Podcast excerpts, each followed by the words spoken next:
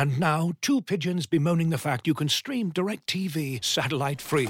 Hey, Frank, a little birdie told me you don't need a satellite dish to get DirecTV. What's little birdie? Was it Jimmy the Sparrow? It's a figure of speech. Point is, you can stream DirecTV over the internet now. Oh, sure. Next, you're going to tell me those big birds are made of metal and filled with people, right?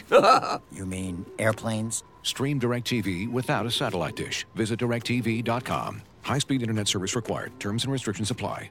Looking for the best place to buy tickets for any of your favorite teams or sporting events? We've got the spot. Our partner, StubHub, has been the leading ticket marketplace in the world for over 20 years, providing a 100% guarantee with every order. From a worldwide selection of live events, the widest choice of tickets, and industry leading partnerships, StubHub has what you need to purchase with confidence. StubHub, an official partner of The Athletic.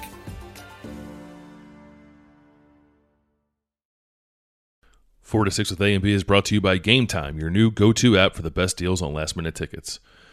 Did you know that Ohio State ticket prices tend to drop right before the game starts? Game Time tracks prices in real time from thousands of trusted sellers, then shows you all the best last-minute deals with prices up to 60% off. More than 12 million fans have downloaded the Game Time app and discovered the fastest, easiest way to get into the game. You can also find great deals on Browns, Cavs, and Blue Jackets tickets. It doesn't get any easier than a two-tap checkout. So head to the App Store or Play Store now to download Game Time and score awesome deals on last minute tickets.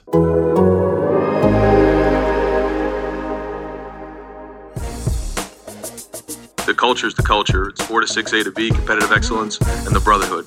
Uh, the plan to win uh, has never changed. So the culture here and the plan to win is always going to be here at Ohio State.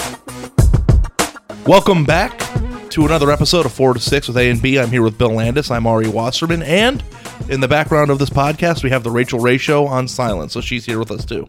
Bill, Yeah, I don't know. is that your her show? Or? I don't know who her special guest is. No, I watch. Uh, I, I put on Good Morning America when I wake up and do work in the morning, and then eventually we get into the Kelly Clarkson show and the Rachael Ray show, and uh, then I go about my day. Just fun fact about our podcast, guys. I think Rachael Ray is on the television behind me about 65% of the time we're recording this.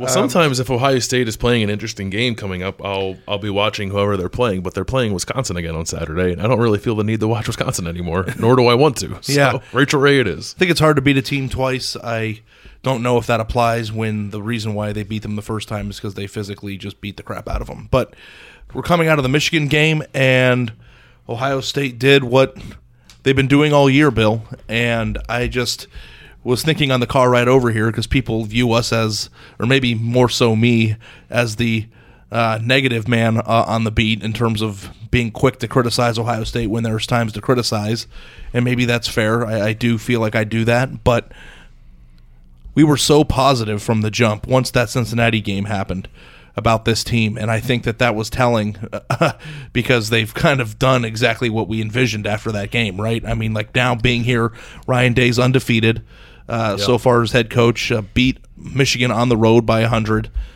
Ohio State's basically in the playoff, even if they lose Saturday. I think they're in. I mean, this is unbelievable to, to actually be sitting here in December 2nd on a Monday going into the Big Ten championship game and just seeing this wasn't even a season that had any. What was the biggest adversity that that that buzzword adversity that Ohio State had was Chase Young, right? So Really tough nothing, to lose Chase Young against Maryland and Rutgers. yeah, I know, and against teams that, yeah. So I, we're in a situation now where this is uh, bigger and better things for Ohio State. Real rivals like Clemson could be on deck.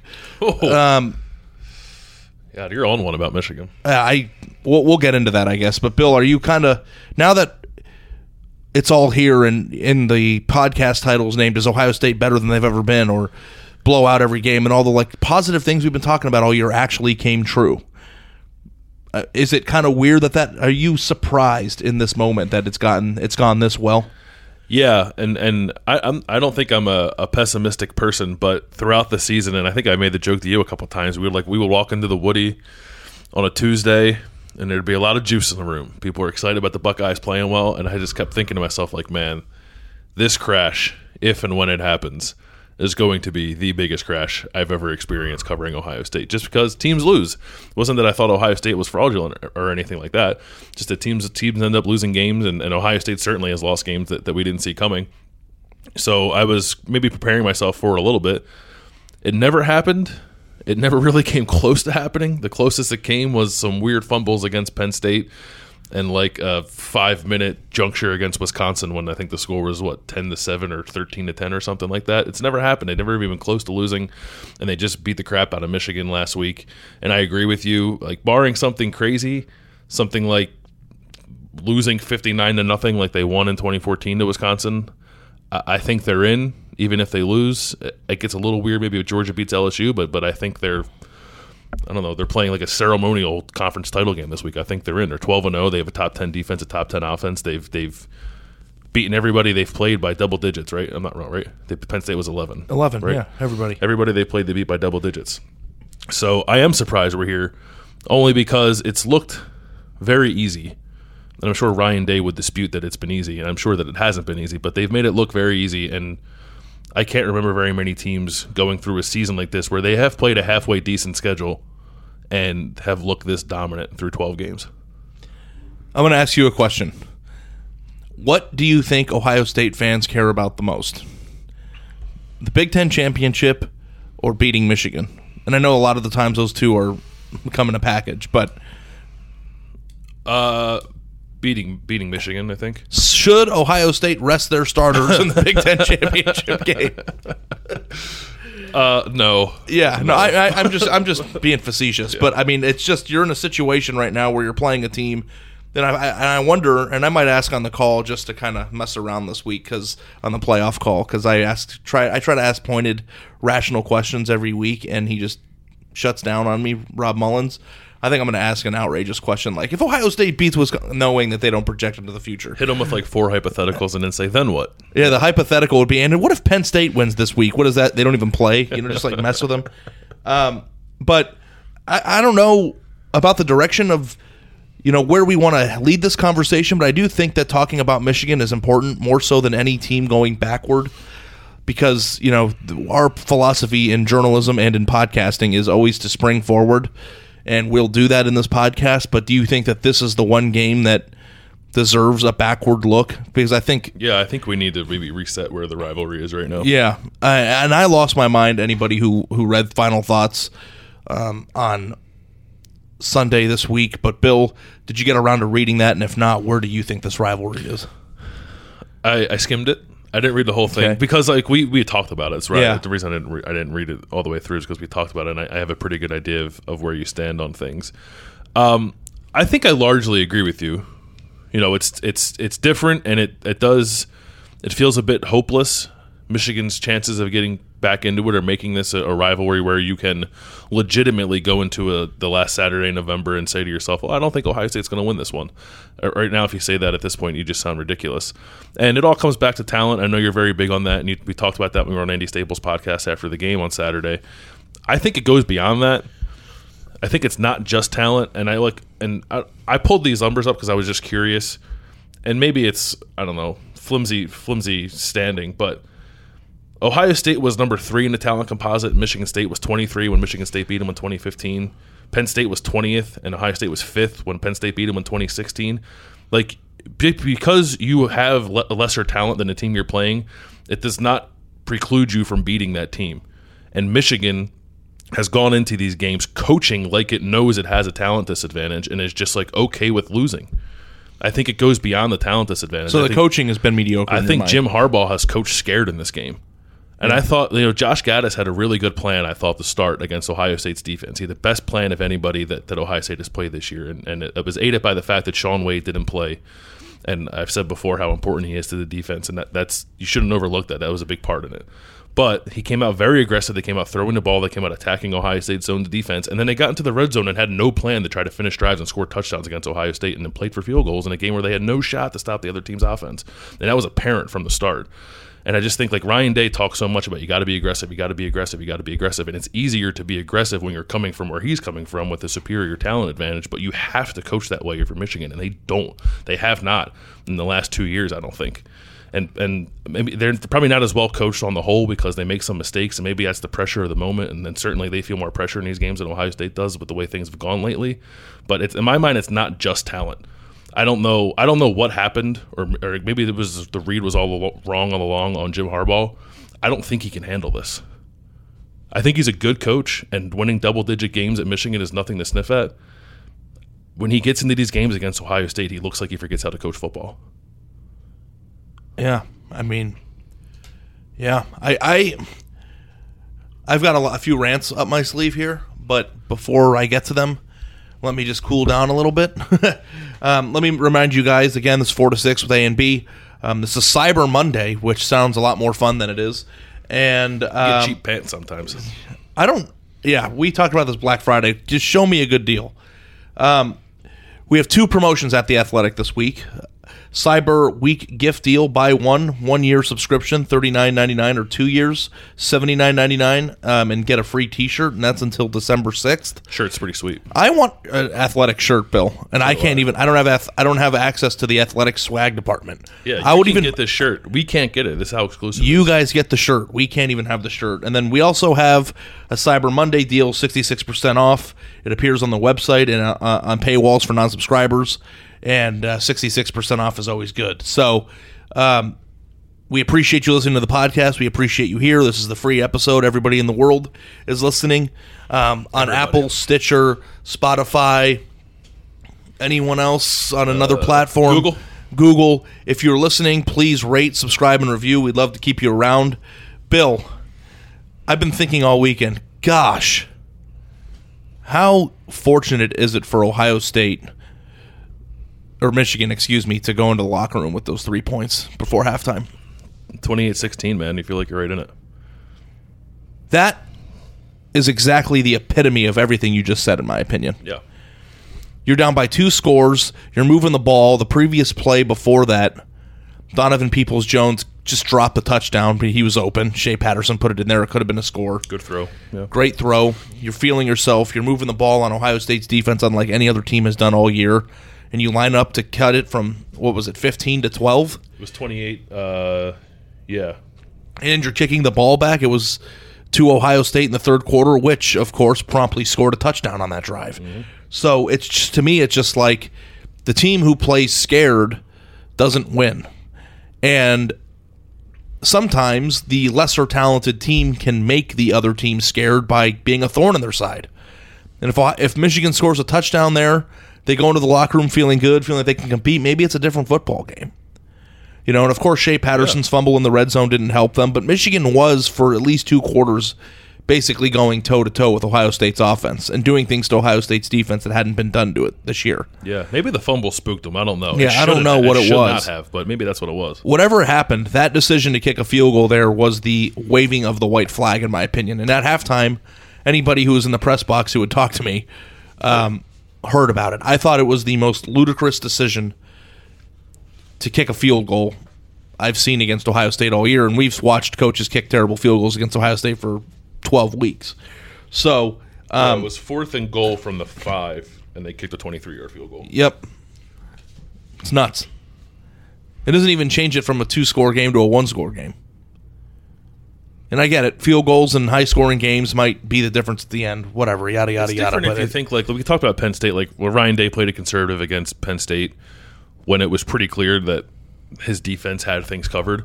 Michigan's defense didn't have things covered. Ohio State could have run the ball for 500 yards that game if it wanted to. You needed to score touchdowns if you wanted any chance of winning that game, or at least try to score touchdowns. playing Ohio State, who is number six in total uh, offense and number one in total defense, in a field position field goal game is a recipe for a blowout. Yeah. Anybody who plays that way will lose by a hundred.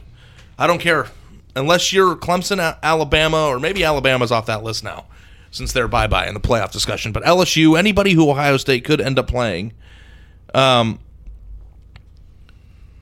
you're gonna lose. That's it. There's no. The second they kicked that field goal, I should have started writing my story. Actually, my story was about Justin Fields almost. It's a good thing you did it because then Justin Fields made the craziest uh, play of the year. Yeah. So, you know, the one thing that I, I was talking to my friend Tim, we talked about it um, on the way home on Saturday, and maybe this is just a media person thing. So you tell me if it's just me being a reporter. But there is something about the way Jim Harbaugh doesn't take responsibility verbally in his post conferences, post game news conferences that makes me feel some type of way about him. Yeah. It, it irritates me. that you can ask legitimate, real questions that the fans deserve the answers to. And he just has three word answers like we played hard or they played harder or they played better or we tried and then he doesn't talk to the media at all until the bowl game. Then he buries his head in the sand until spring and maybe talks once in the spring. And then all of a sudden it's august and the in the michigan's big 10 champ fa- championship favorites again. It's just like is there a responsibility as a person to offer some sort of insight into what's occurring here? Or do you just continue to slide by these shots that everybody's taking without ever really uh, owning up to them. And I don't know if Yeah. that's just like a reporter, like, answer the question, man, or if it's a thing where Michigan fans are like, I would like to know what's going on with my program because they don't have a clear, identifiable, identifiable plan. The recruiting is off off the charts in terms of where they're going. Nobody knows what they're doing. What is Michigan's plan? What is going wrong? How can they a- uh, acquire talent at a higher level? But how can they even attempt to do it? I don't think even the reporters who cover the team, like we know, what's Ohio State's plan, Bill, in the recruiting game? To start in Ohio, take the best players in Ohio, branch out, and then go wherever you can go to, to top off the class. Like we, as reporters, know Ohio State's plan. It's on the first page, and everybody likes talking about it. We know the plan to win. We know what they want to do offensively. We want to know. There's a lot of discussion about everything at Ohio State and Michigan. I don't even know if you can identify their freaking plan. Yeah, I, I agree with that. I don't. I don't think you can. And you know, there are probably people out there who are a little mixed on this because nobody is obligated in sports to talk to, to us, talk to reporters, talk to the media, especially college sports. I think in pro sports might be in their contract, and some some of them. Um, college coaches, college athletes do not have to talk to us. So I pause a little bit from time to time to go down this road because I don't want to seem like entitled because we are very fortunate to be in a position we are to have these jobs, to talk to people we get to talk to. But on the other side of that, I do think if you are a fan and you invest your time and your money into a program, into multiple teams, whatever it is, you want to know the answers to those questions. And Jim Harbaugh does not provide them ever. It's not even about being frustrated if you're someone like us doing your job trying to get information and write stories and gain some insight. It's about fans like being on top of and being in tune with the team that they love. And it just seemed like it'd be impossible at Michigan. And even beyond that, like you said, it comes off as passing the buck on onto something else. His his answers after Ohio State destroys his team again are not like we need to do this, this, and this better. It's like, oh, they played better. It's like, okay, I get you're pissed off, you lost, you got embarrassed again by your rival against a team nobody thinks you can beat. I understand that. I know it's not easy to sit there and, ask, and answer those questions. You get paid a lot of money to do it. Seven and a half million a year. Yeah, but it's still difficult. I'm not going to pretend like it's not difficult. know. But but most other coaches in the country man up and answer them when they have to answer them. Harbaugh does not, and he comes off as passing the blame on the other people without taking any off himself, and it all comes back onto him. He also doesn't answer questions in non He doesn't answer anything. in, Ever. in non fired up press conferences after his team loses either. Like I don't think you could even write a feature story about an athlete on their team because he can't communicate about it. And there's just That's something. a, that's a separate thing. Yeah. yeah, I mean, you can't just say, "Hey, how's your running back coming along?" without him going, "He's hard. He's trying hard," and that's the answer. I mean, I- you know how we write insightful stories, Bill, because people talk to us. If everybody just answered questions like that, I would never have to get to write a story again. So, I, I just, to me, it's a lot easier to criticize him when they're losing, and I get that it's probably I, I, he looks miserable. I'll give you that. He looks mm-hmm. miserable up there, and he is. And I don't I don't doubt that he wants to win the game or that he has a passion for the understanding of winning the game. The reason why I Mich- do. you do. I mean, the reason know why we had a kind of conversation with Nick Baumgardner about it last week, and Nick was like very adamant that he does. There's nothing about the way that he presents himself that suggests that. And I know that you can be different behind closed doors than you can be publicly. I don't buy it. I don't buy. I think I- I almost feel like he's he's given up on trying to beat Ohio State the way his team's played the last two years. The way they've coached that game, knowing they're at a talent disadvantage, knowing how you have to play to have any shot to win. that's more brutal than anything I wrote. I don't. Maybe it's too harsh. I don't. Know. No, I, just- know. I'm just saying that, that. I mean, that is. Is if that's the case, then fire him. I mean, that's it. He's not fit for the job. I don't. Well, I, I I've never been. It's always hard because we don't know what Michigan's standard is, and it's. I don't know if it's fair to hold it up to Ohio State or not because Ohio State is clearly different. And he's done a good job there. Like I said, he's won ten games, and, and any coach that wins 10, 10 games is a good coach. But ultimately, it comes down to this: like at some point, Michigan should be contending for Big Ten championships at the very least, and they can't get there unless they can beat Ohio State. And I don't think he can beat Ohio State. So go find somebody who can, or who at least try to. Yeah.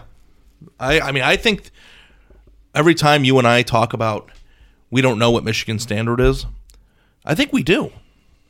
If Michigan standard was higher, he wouldn't be coasting on uh, in Pleasantville right now. I mean, Yeah. 0 5 against Ohio State and behaving the way that he's behaved for a large portion of his, his tenure there. Could you imagine another if he coach that wasn't Jim Harbaugh and just had nobody, uh, some other person's name who jumped into the situation, started talking shit on Twitter, said really weird things in press conferences, attacked the other school, his rival school's athletic director, and then went 0 5 against the rival, um, choked in every big game imaginable, is 2 10, 2 and 10 against top 10 opponents, and could walk into the offseason going into season six and not have to fear for his job? Yeah, this is pretty- Michigan standard. It's a pretty unbelievable situation. Michigan standard is win 10 games. Maybe put yourself in a position to compete with Ohio State, but if you lose, it's no big deal.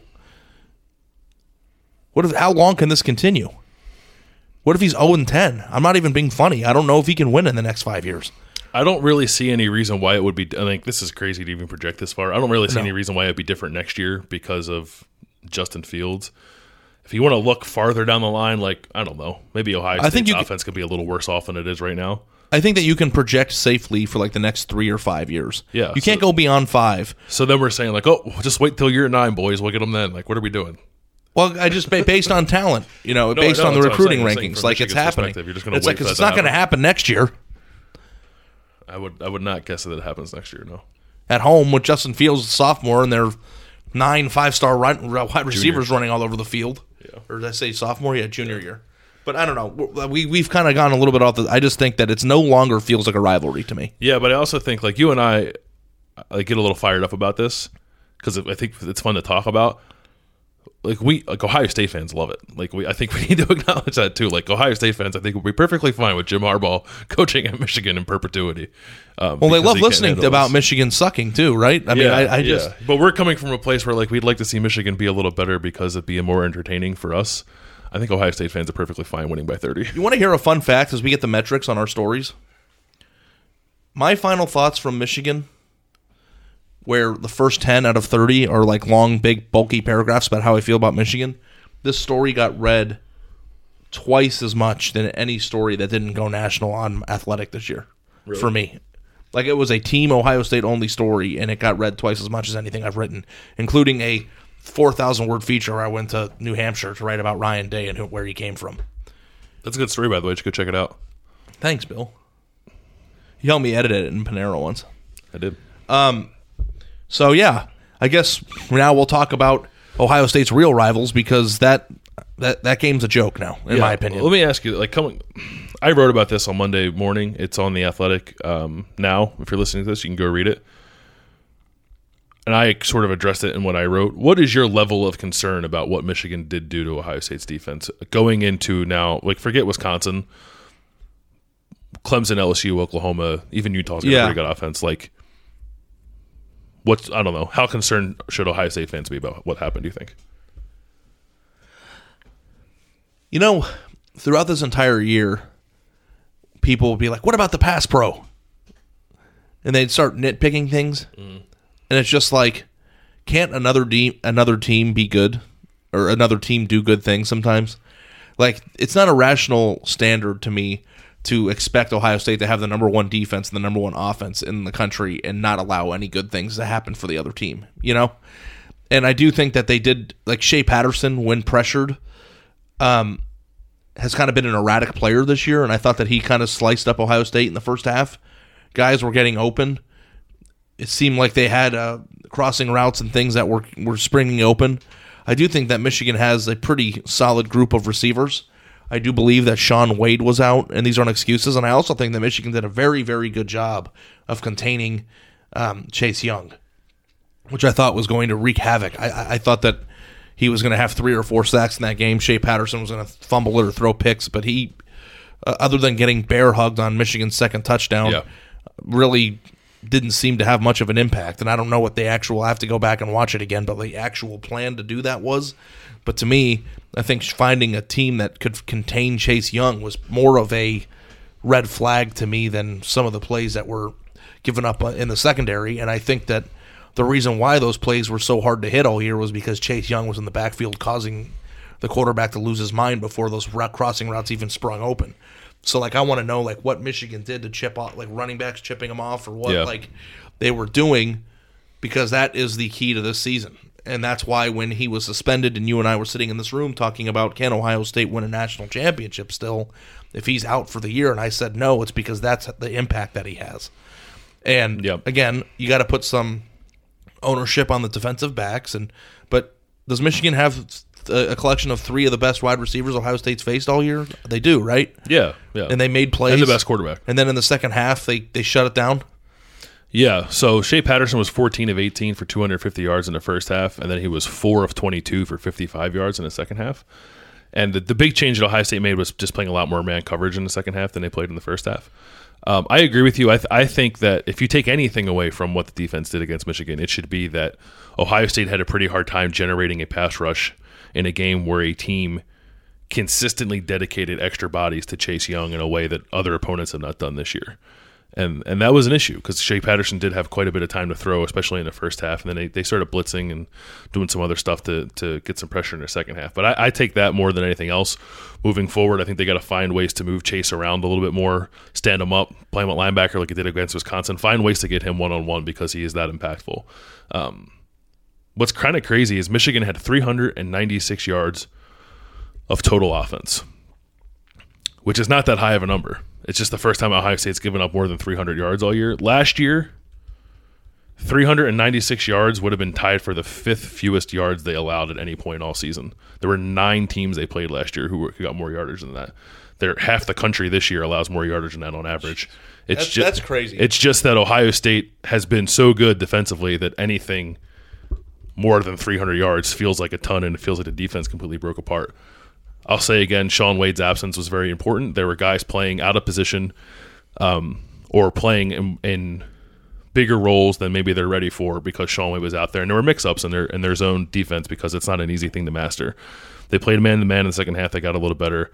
I think they're fine. I don't think it's a giant red flag. I know some like I, people will take last week or two weeks ago against Penn State and what Michigan did against Ohio State's defense and say like, see, they're not as good as we thought they were, and like maybe that's true because everyone thought they were the flawless best team in the country, and every team has flaws, but.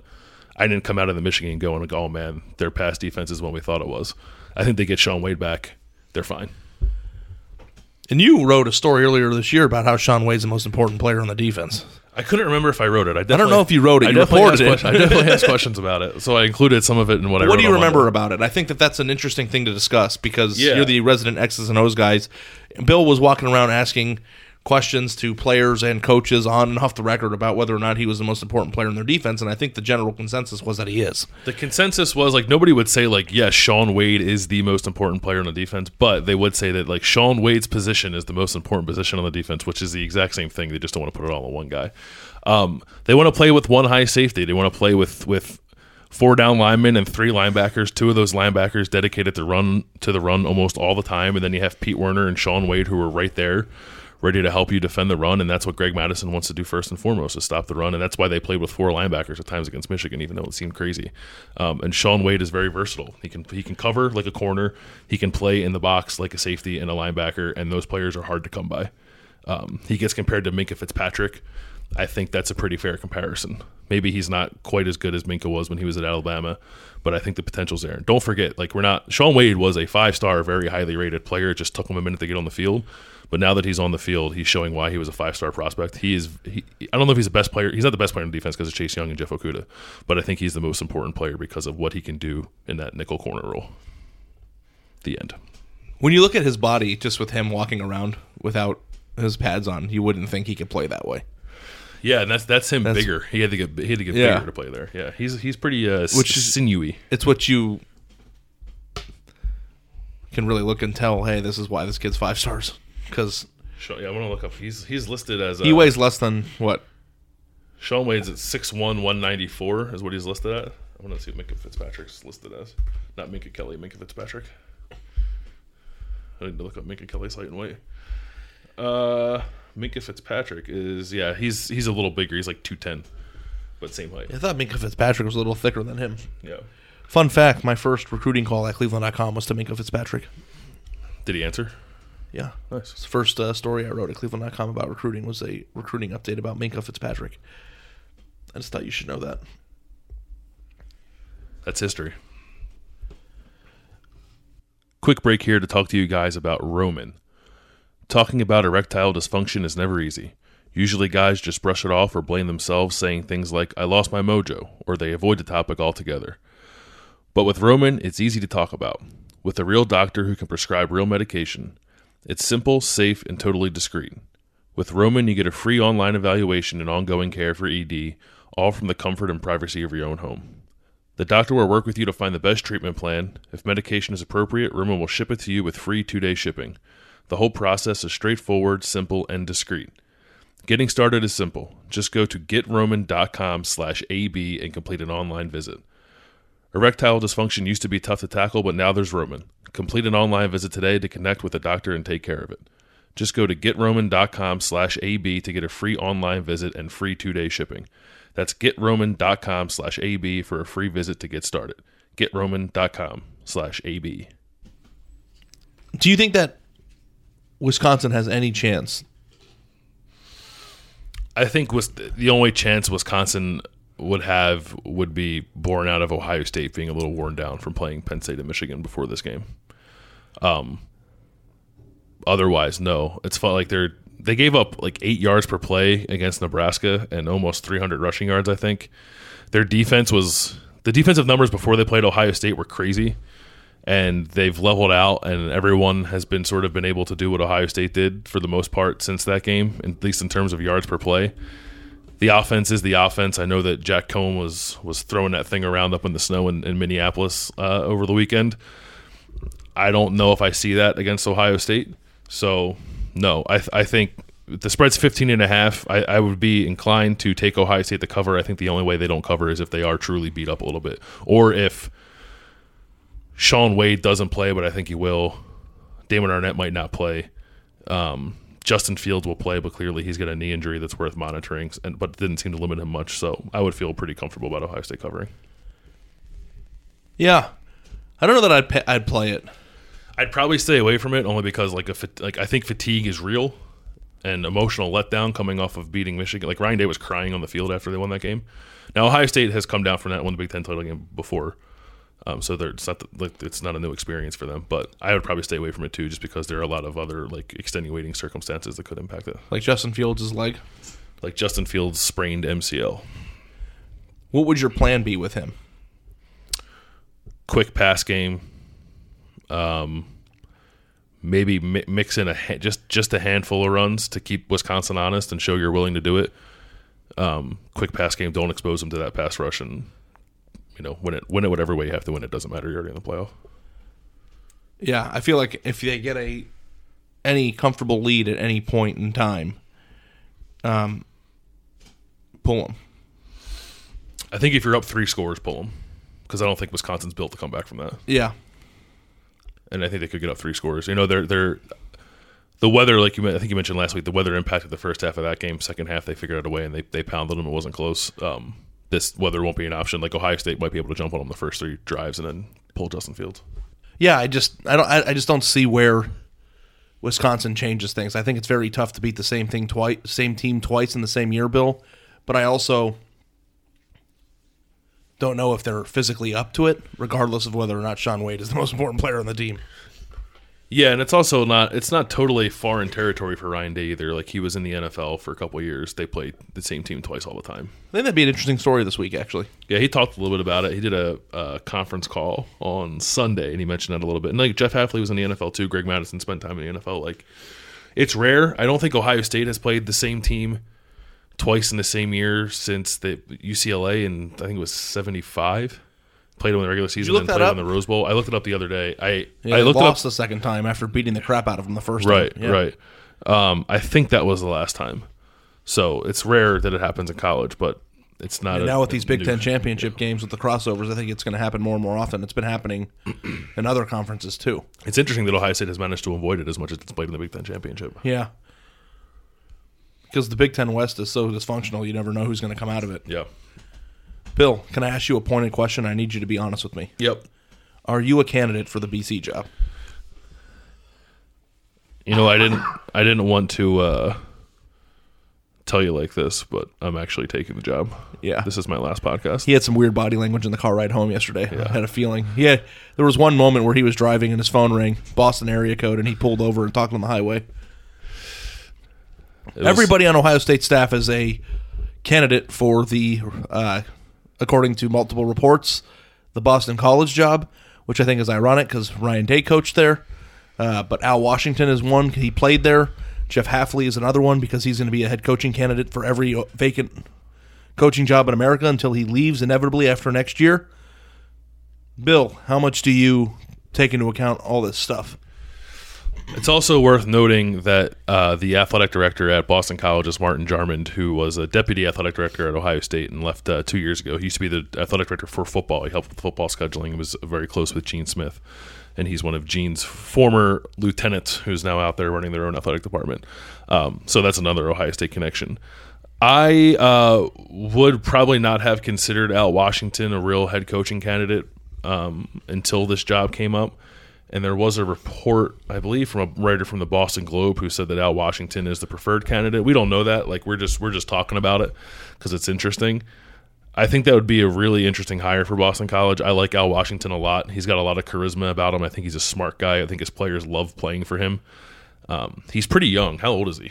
Is he 30, 35, I think. 35? Yeah. Um, That's pretty young for a head coach. There have been younger head coaches. That's oh, that's like, like sixty one. That's not that's not the right person. Um, yeah, thirty five years old. Pretty young for a head coach. Pretty young for a head coach taking a Power Five job if he were to get offered it. But I can certainly see why he'd be a, a intriguing candidate for Boston College. The, the other part of that report that was interesting, and again, it's just a report, was that if Al Washington went there, or if he's a preferred candidate, the preference would be for him to bring Don Brown with him back to Boston College. Um, which would be interesting because like defensive coordinator at Michigan is unquestionably a better d- job than un- defensive coordinator at Boston College. But you know who you don't have to play if you're the Boston if you're defensive coordinator at Boston College, Ryan Day. I also heard it's not particularly easy to work for Harbaugh either. I, I mean, with the conversation we had at the beginning of this podcast, I can't imagine how it would be. Um, so we'll see. Well, I mean, we'll see. I don't, I don't know. Ryan Day, like they have this two year thing, and, and I think Ryan Day would prefer that, but he's also never going to stop a guy from getting a head coaching job, particularly a Power Five head coaching job.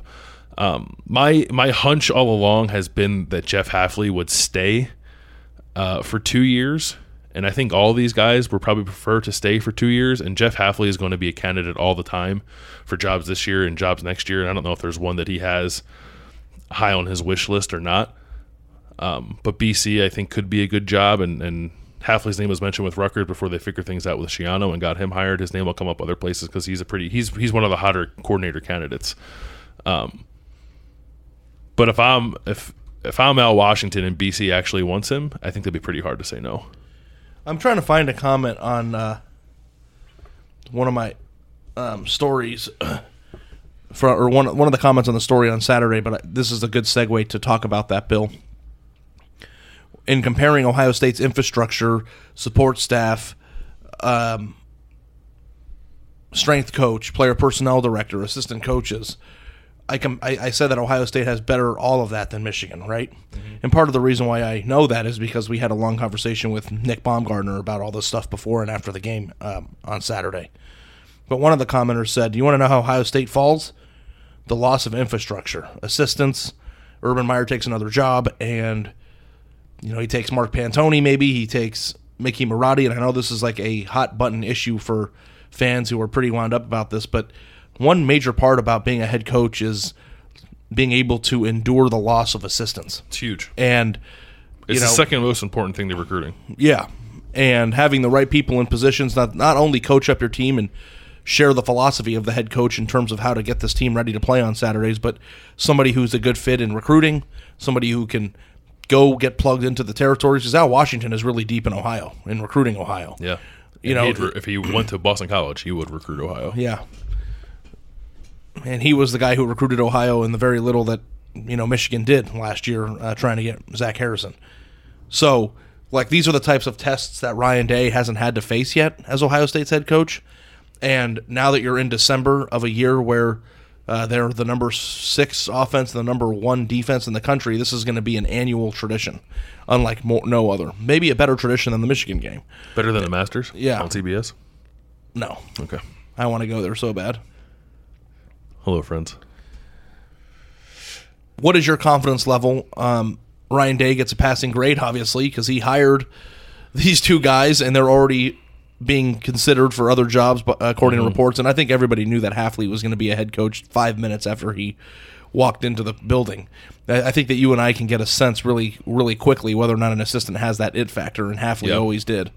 Um, and then, of course, the results panned out. So, do you do you believe that Ryan Day has the ability to continue that type of trend in hiring when and if it happens this year and eventually when it happens in the future to continue to keep Ohio State in a position to, you know, dominate the way they've been dominating. Yeah, I don't know. I, I I think I would trust him. He seems pretty sharp. Um, I think he's aware of how important that is. He was at Florida in 2005. He's he's maintained relationships with people from that staff, and I think he at the and he knows Dan Mullen obviously. Um, I think he is at the very least aware of how south things went for Urban when Urban started losing a lot of his top guys at Florida, and he was hired at Ohio State in 2017 because Urban had made bad hires and bad staff decisions leading up to that. So he's aware of all of it. He's aware of, of the pitfalls when, when you get into these kind of situations. Doesn't guarantee that he'll make the right decision. The thing that I'm curious about, and, and he wouldn't say this because why would he volunteer the information, but like these were obvious hires for him. He said that he always knew he would hire Jeff Hafley when he when he finally got the chance to put together his own staff. He was a coach at BC when Al Washington played there. These guys have a long-standing relationship. He knows Greg Mattison from back when he was at Florida. I'm sure Urban had a lot of influence in that too. So, you know, maybe there were other guys out there that he might have had higher on his list, but in the end, he he ended up with guys that he knew for a long time, guys that he trusted, guys that he knew with, that were in in line with his vision for the program eventually you run out of those guys. I think Urban ran out of those guys, and we saw what happened. Ryan Day's young; um, he's not been coaching as long. Maybe he's got more names on his list. Ohio State is a very attractive place to work. Obviously, I think he'd be okay going through it this first time, but I'm not going to tell you it's a guarantee. I would I, I would trust his decision making because it, it seems to have led him to the right places thus far, but it's not an easy thing. So if he does end up losing Al Washington or Jeff Hafley or both, very big deal. Very big deal. I, I don't know. I don't know if it's too much to say that those would be the two possible biggest losses he could incur on his staff. I know Larry John like Larry Johnson if he leaves it because he would retire. I think that's a little different. And maybe you prepare for that in some way because you can kind of see it coming a little bit. If you lose Jeff Hafley and Al Washington and it's a little unexpected, it's a tough situation. Yeah, Hafley for sure, right? I think both. I, like I think it's weird.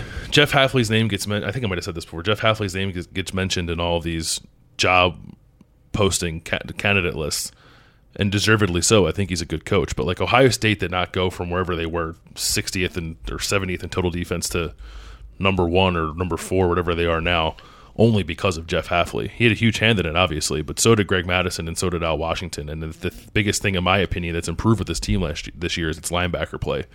And Al Washington and Greg Mattison coach the linebackers, and, and now Washington I think has his hands on it a little more than Greg Mattison does. It would be a big loss. It'd be, it'd be a very very important position to fill for this defense if he were if he were to leave. Because a lot of the things that Ryan Day had to continue on were put in place when you're the head coach. You know, you've got recruiting momentum. Ohio State's results in putting kids in the NFL is basically unparalleled between you know them and some small fraction of the rest of the sport. But this is the type of thing that the coach has his hands in. This is the type of thing where a coach can decide whether or not he can continue on on the trajectory of the program by making pointed decisions by putting people in power. And the thing that Urban Meyer I think changed the most from Florida to Ohio State, other than the, the kids that he recruited, was allowing power to his assistants and trusting them to do things on their own and to be their own boss and to, you know, do things. And of course, you know the stories about how Urban would freak out in recruiting meetings and you know all the things that he did, but these guys have a lot of responsibility, and I don't think people really realize how important assistants are. And the decision to go get them is huge. So, you know, Yeah, I- I don't think. uh Yeah, college football assistant coaches make a lot of money, and sometimes they make a laughable amount of money, but they are important because we've seen what happens when you mess one up. at Ohio State Yeah. specifically. Bill, let's get into playoff talk. You want to get into playoff talk? Yeah, where do you want to go? We got a few minutes left. Is Ohio State a lock? Yeah, I think they're a lock. I think they're a lot. Like Utah's got pretty good metrics, but their schedule sucks. Um, and it doesn't help them that, even, that Oregon, if they beat Oregon in the Pac-12 championship, will have had two losses. I think Ohio State's metrics are better than Oklahoma's. If it came down to that conversation, the only the only potential roadblock, like I said before, would be Georgia beating LSU. But even if that were the case, and like uh, our buddy Max Olson for the Athletic wrote this this week, and I, I am I'm pretty much inclined to agree with him. I don't think it's 100, percent but I think it's close to it. That LSU and Ohio State are in no matter what. I think that's true. I don't think Clemson's in no matter what. I think if Clemson were to lose to Virginia, they could be out, just because of its because of the schedule it's played. But I think Ohio State is pretty safely in, barring a blowout against Wisconsin. What do you think? I think that they're in no matter what, unless they lose 100 to nothing. Um, they've already done that. Their their resume, I think that the committee is going to try to emphasize conference championships this year when that hasn't been the case in the past sometimes. But I do think that conference championships aren't as heavily weighted as people think they are. I think it's more so about eye test, more so about your defensive and offensive statistics, uh, who you've beaten, and of course who you've lost to. And if Ohio State has beaten Wisconsin already and then ends up losing to them, I think that they will still get credit for beating them, right? I, I would assume. Yeah, I think so. So- I think, I think it helps them that they're playing Wisconsin and not Minnesota. Because if Minnesota had one loss and beat Ohio State, Minnesota and would they'd be the team that goes, Yeah. and they're going to take the a Big Ten representative. So, you know, that's the case there. Um, I think the more interesting conversation, more so than whether or not Ohio State's going to get in, is where they should play and who you think Ohio State's best matchup in the playoff is to advance to the next round. And I know that you and I aren't really top to bottom experts on some of the other teams that we don't cover, but to me, it's like, what's the best case scenario for Ohio State in trying to get to the national title game? Being the number one seed playing in Atlanta against Utah?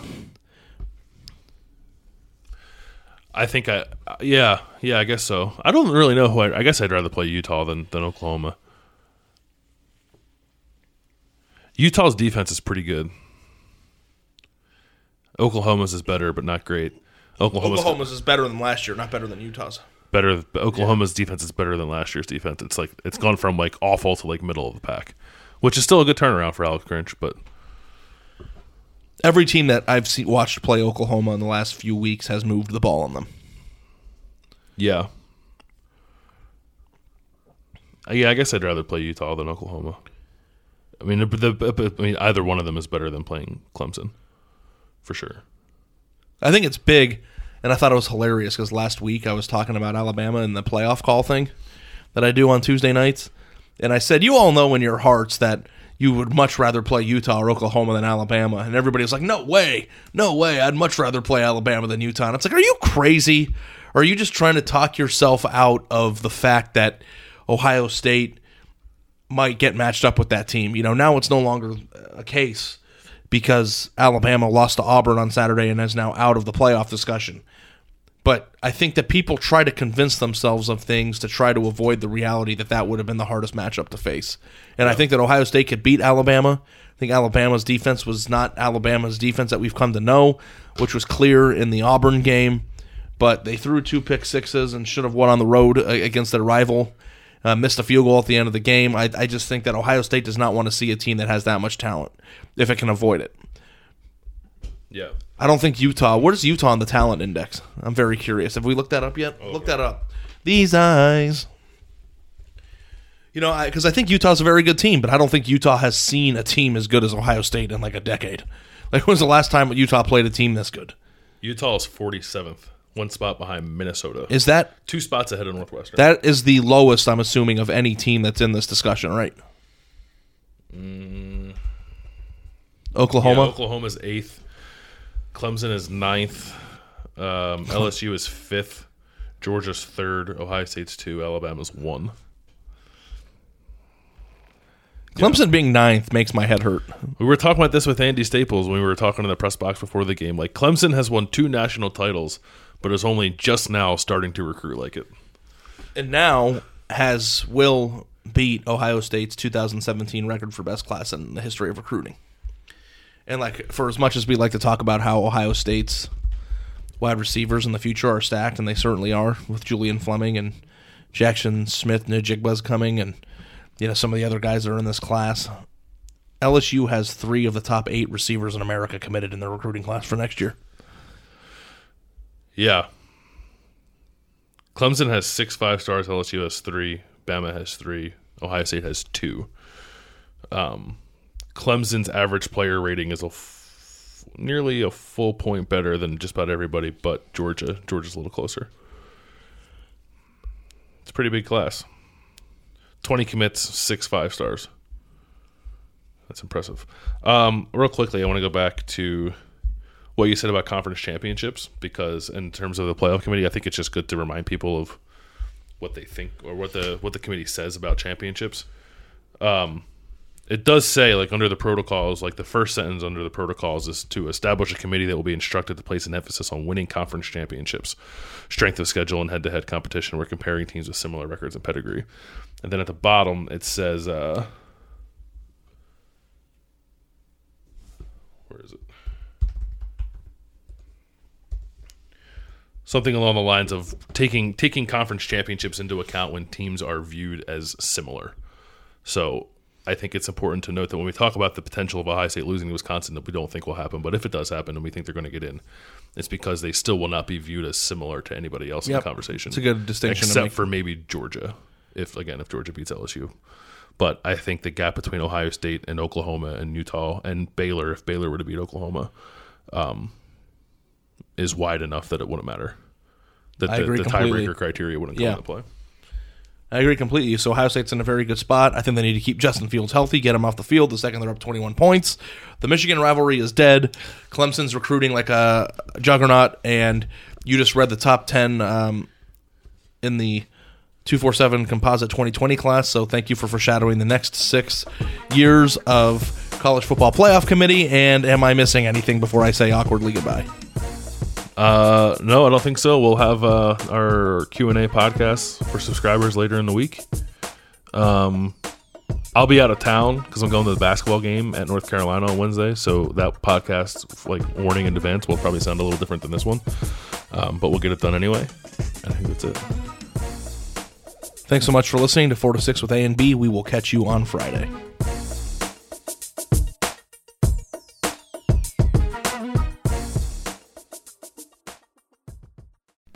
As you've probably heard by now, we've teamed up with BetMGM this season. We'll be using BetMGM lines to make all of our picks, and we'll have special offers for our listeners each week. If you haven't signed up for BetMGM yet, use bonus code The Athletic, and you'll get a one-year subscription to The Athletic, plus up to a $1,500 first bet offer on your first wager with BetMGM. Here's how it works. Download the BetMGM app and sign up using bonus code The Athletic. Make your first deposit of at least $10. Place your first bet on any game and claim your voucher for a one year subscription to The Athletic. See BetMGM.com for terms. U.S. promotional offers not available in D.C., Mississippi, New York, Nevada, Ontario, or Puerto Rico. Gambling problem? Call 1 800 Gambler. Available in the U.S. Call 877 8 HOPE NY or text HOPE NY 467 369 in New York. Call 1 800 NEXT STEP in Arizona. 1 800 327 5050 in Massachusetts. 1 800 BETS OFF in Iowa. 1 800 270 7117 for confidential help in Michigan. 1 800 981 0023 in Puerto Rico. First bet offer for new customers only in partnership with Kansas Crossing Casino and Hotel. Don't forget, if you haven't signed up for BetMGM yet, use bonus code The Athletic, and you'll get a one-year subscription to The Athletic, plus up to a $1,500 first bet offer on your first wager.